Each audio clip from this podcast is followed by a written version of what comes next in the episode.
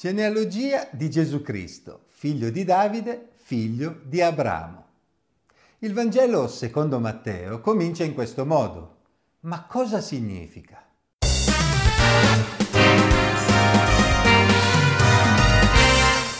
In questa serie affronteremo il Vangelo secondo Matteo. Lo faremo come sempre, senza tecnicismi, ma con un linguaggio accessibile a tutti. Tuttavia abbiamo subito un problema. Infatti per comprendere bene il Vangelo bisognerebbe conoscere l'Antico Testamento. Per questo motivo io consiglio a tutti di leggere l'Antico Testamento, sul quale certamente faremo poi delle serie dedicate. Nel primo versetto che abbiamo appena letto, Matteo richiama subito proprio l'Antico Testamento. Gesù viene introdotto infatti come figlio di Davide è figlio di Abramo. Ma chi è Davide e chi è Abramo? Il Nuovo Testamento inizia in questo modo proprio per farci comprendere che Gesù non appare nella storia all'improvviso, ma il suo arrivo sulla scena è collegato a promesse che Dio ha fatto nell'antichità. La venuta di Gesù risponde proprio a domande che erano rimaste aperte alla fine dell'Antico Testamento. Era stato promesso un Messia ad Israele attraverso i profeti, ma quel Messia non era venuto. E allora? Che fine hanno fatto le promesse di Dio? In particolare Dio aveva fatto promesse specifiche proprio a Davide e ad Abramo. Ecco perché l'inizio del Vangelo si presenta come un libro genealogico che prima di dirci cosa ha detto e cosa ha fatto Gesù, ci dice anche da dove Gesù è venuto. Abbiamo nel primo versetto una lista breve di progenitori di Gesù e poi questa lista viene espansa nei versetti da 2 a 16. Saremmo tentati di saltare questa lista di nomi all'inizio del Vangelo e sbaglieremmo di grosso perché questa lista ci aiuta proprio a ricordare le promesse di Dio e quindi a comprendere che Gesù veniva proprio per esaudire quelle promesse. Questa genealogia riguarda Gesù Cristo. Gesù era un nome abbastanza comune tra gli ebrei. Ad esempio nell'Antico Testamento lo troviamo nelle nostre Bibbie nella forma Giosuè. Ma come vedremo in seguito non fu un nome casuale Infatti Gesù, Yeshua, Yeshua come pronuncia qualcuno, significa Yahweh salva, ovvero Dio il Signore salva, e quindi già il suo nome esprime bene lo scopo per cui Gesù era venuto. Cristo è invece la traslitterazione in italiano di una parola greca che è l'equivalente della traslitterazione Messia, che deriva invece dall'ebraico. Entrambe queste traslitterazioni, entrambe queste parole, Cristo e Messia, significano unto ed è quindi così che andrebbe tradotta questa parola in italiano. Tradizionalmente in italiano invece questa parola viene traslitterata appunto come Cristo o Messia invece di essere tradotta come unto. Ma perché Gesù è un unto? L'unzione era normalmente usata per costituire dei sacerdoti, dei profeti e soprattutto dei re. Gesù è anche sacerdote e profeta, ma in questa genealogia e nel resto del Vangelo l'accento di Matteo è soprattutto sulla sua regalità. Gesù è quindi l'unto figlio di Davide, ovvero Gesù è un re che deriva dalla dinastia di Davide, il più grande re che Israele avesse mai avuto. Proprio a Davide era stato promesso in 2 Samuele 7:16 che la sua dinastia avrebbe regnato per sempre su Israele.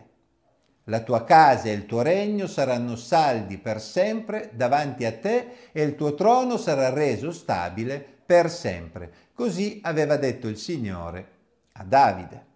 Gli israeliti sapevano quindi che il Messia, il destinatario finale di questa promessa, quello che in effetti avrebbe ristabilito il regno di Israele, avrebbe ristabilito la giustizia e avrebbe stabilito un regno eterno, quello che avrebbe portato poi l'umanità nel mondo a venire. Ebbene, questo Messia doveva venire dalla famiglia del re Davide. Allora, capite che il Vangelo di Matteo comincia con una grande notizia e ci dice, quel re, quel discendente di Davide è arrivato, il re è qui e si chiama Gesù. La seconda parte del primo versetto ci dice poi che Gesù è un discendente di Abramo. Perché Abramo è così importante? Perché anche lui aveva ricevuto una promessa da Dio, una promessa reiterata diverse volte fino alla forma che troviamo in Genesi 22, 18. Tutte le nazioni della terra saranno benedette nella tua discendenza perché tu hai ubbidito alla mia voce. Abramo era una persona che aveva un ottimo rapporto con Dio.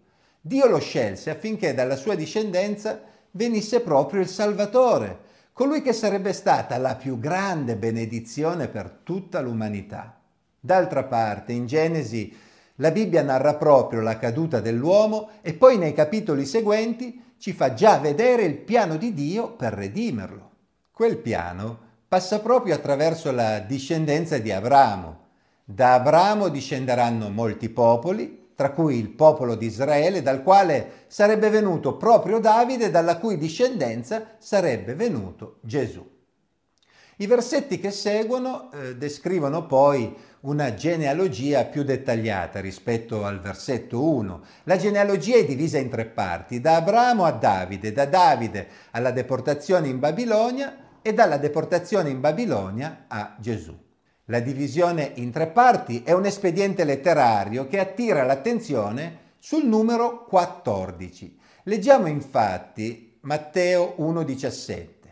Così da Abramo fino a Davide sono in tutto 14 generazioni, da Davide fino alla deportazione in Babilonia 14 generazioni e dalla deportazione in Babilonia fino a Cristo 14 generazioni. Perché questo numero 14? L'autore, ispirato da Dio, attira l'attenzione su questo numero proprio perché il numero 14 rappresenta Davide. Gli ebrei infatti associano ogni lettera consonante ad un numero e il nome di Davide sarebbe proprio DVD, le cui lettere portano a 4 più 6 più 4 uguale 14. Questo avvalora la centralità del re Davide in questa genealogia e la necessità di indicare che Gesù è proprio il re discendente di Davide. Non entriamo in tutti i dettagli e le difficoltà di questa genealogia perché coloro che vogliono approfondire possono comunque farlo altrove e possiamo mantenere questi commenti ad un livello accessibile alla maggioranza delle persone. Tuttavia diciamo qualcosa, almeno qualcosa, su queste tre parti della genealogia. Leggiamo Matteo capitolo 1 versetti 2 a 6. Abramo generò Isacco, Isacco generò Giacobbe, Giacobbe generò Giuda e i suoi fratelli. Giuda generò Fares e Zara da Tamar, Fares generò Esrom, Esrom generò Aram, Aram generò Aminadab, Aminadab generò Nason, Nason generò Salmon, Salmon generò Bos da Raab, Boaz generò Obed da Ruth, Obed generò Jesse e Jesse generò Davide, il re. Allora, in questa prima parte spiccano i nomi di Isacco, Giacobbe, Giuda e altri nomi probabilmente noti, ma spiccano anche dei nomi di donne come Tamar, Rab e Ruth. Sono riportate solo queste donne e non altre in questo inizio di genealogia, a sottolineare che si tratta di donne con storie particolari. Rab e Ruth non appartenevano per nascita alle tribù di Israele, ma si erano legate al popolo di Israele. Tamar aveva avuto un figlio con suo suocero in una storia che non mette in buona luce Giuda. È bello però considerare che nella genealogia del Salvatore Gesù ci sono queste donne, a dimostrazione che il Messia non si vergognava di avere nella sua genealogia donne che erano provenienti da popoli stranieri, né figli provenienti da relazioni illegittime. Perché il Messia doveva essere di benedizione per tutte le nazioni e per tutti gli esseri umani, anche quelli con le storie più peccaminose e problematiche. Inoltre, spicca ancora il nome di Davide, accompagnato dalla definizione il re, proprio per attirare l'attenzione sulla regalità di Davide e quindi anche di Gesù. Leggiamo poi la seconda parte della genealogia in Matteo 1, versetti 6 a 11. Davide generò Salomone da quella che era stata moglie di Uria. Salomone generò Roboamo. Roboamo generò Abdia. Abdia generò Asa. Asa generò Giosafat. Giosafat generò Joram. Joram generò Uzia. Uzia generò Joatam. Joatam generò Acaz. Acaz generò Ezechia. Ezechia generò Manasse. Manasse generò Amon, Amon generò Giosia, Giosia generò Jeconia e i suoi fratelli al tempo della deportazione in Babilonia. Questa seconda parte riguarda il tempo della monarchia in Israele ed è caratterizzata da un elenco di re, alcuni dei quali furono buoni, ma la maggior parte di loro furono davvero re cattivi, idolatri, disubbidienti a Dio. Eppure il Messia non si vergogna di avere tra i suoi antenati persone di quel tipo. Viene messa poi addirittura in evidenza la relazione di Davide con la moglie di Uria, da cui nacque Salomone. Gesù non si vergogna di avere degli adulteri nella sua genealogia. Queste sono cose che fanno riflettere. E infine leggiamo l'ultima parte di questa genealogia in Matteo capitolo 1, versetti 12 a 16. Dopo la deportazione in Babilonia, Jeconia generò Salatiel. Salatiel generò Zorobabele, Zorobabele generò Abiud, Abiud generò Eliachim, Eliachim generò Azor, Azor generò Sadoc, Sadoc generò Achim, Achim generò Eliud, Eliud generò Eleazaro, Eleazaro generò Mattan, Mattan generò Giacobbe e Giacobbe generò Giuseppe, il marito di Maria, dalla quale nacque Gesù che è chiamato Cristo. Dopo la deportazione in Babilonia, in Israele non ci sarà più la monarchia e quindi fino alla venuta di Gesù non ci sono stati più ufficialmente re della famiglia di Davide. Sembrava che Dio si fosse dimenticato delle sue promesse. Israele era stato soggiogato ai babilonesi, ai medo-persiani, ai greci, fino ad arrivare ai romani. E del Messia in quel periodo non c'era stata alcuna traccia. Ma in realtà, ad uno di questi discendenti di Davide, presenti nell'elenco, Zorobabele, era stata fatta una bella promessa in Ageo 2.23. Io ti prenderò Zorobabele, figlio di Sealtiel, mio servo, dice il Signore, e ti terrò come un sigillo perché io ti ho scelto, dice il Signore degli eserciti. Quindi, ritrovare Zorobabele in questo elenco ci riporta alla mente che Dio non si era dimenticato delle sue promesse, neanche dopo la deportazione in Babilonia. Così all'improvviso, dopo molto tempo, leggiamo di Giuseppe, il marito di Maria, dalla quale nacque Gesù che è chiamato Cristo. Anche in questo caso, come vedremo, si tratta di una storia problematica. Infatti Maria si ritrovò incinta prima di sposare Giuseppe, ma come vedremo, quel concepimento fu davvero speciale. Di questo però parleremo nel proseguimento di questa serie. Come abbiamo visto, il Vangelo di Matteo comincia dicendoci che il Messia è arrivato, che le promesse fatte a Davide sono state mantenute. E così anche le promesse fatte ad Abramo.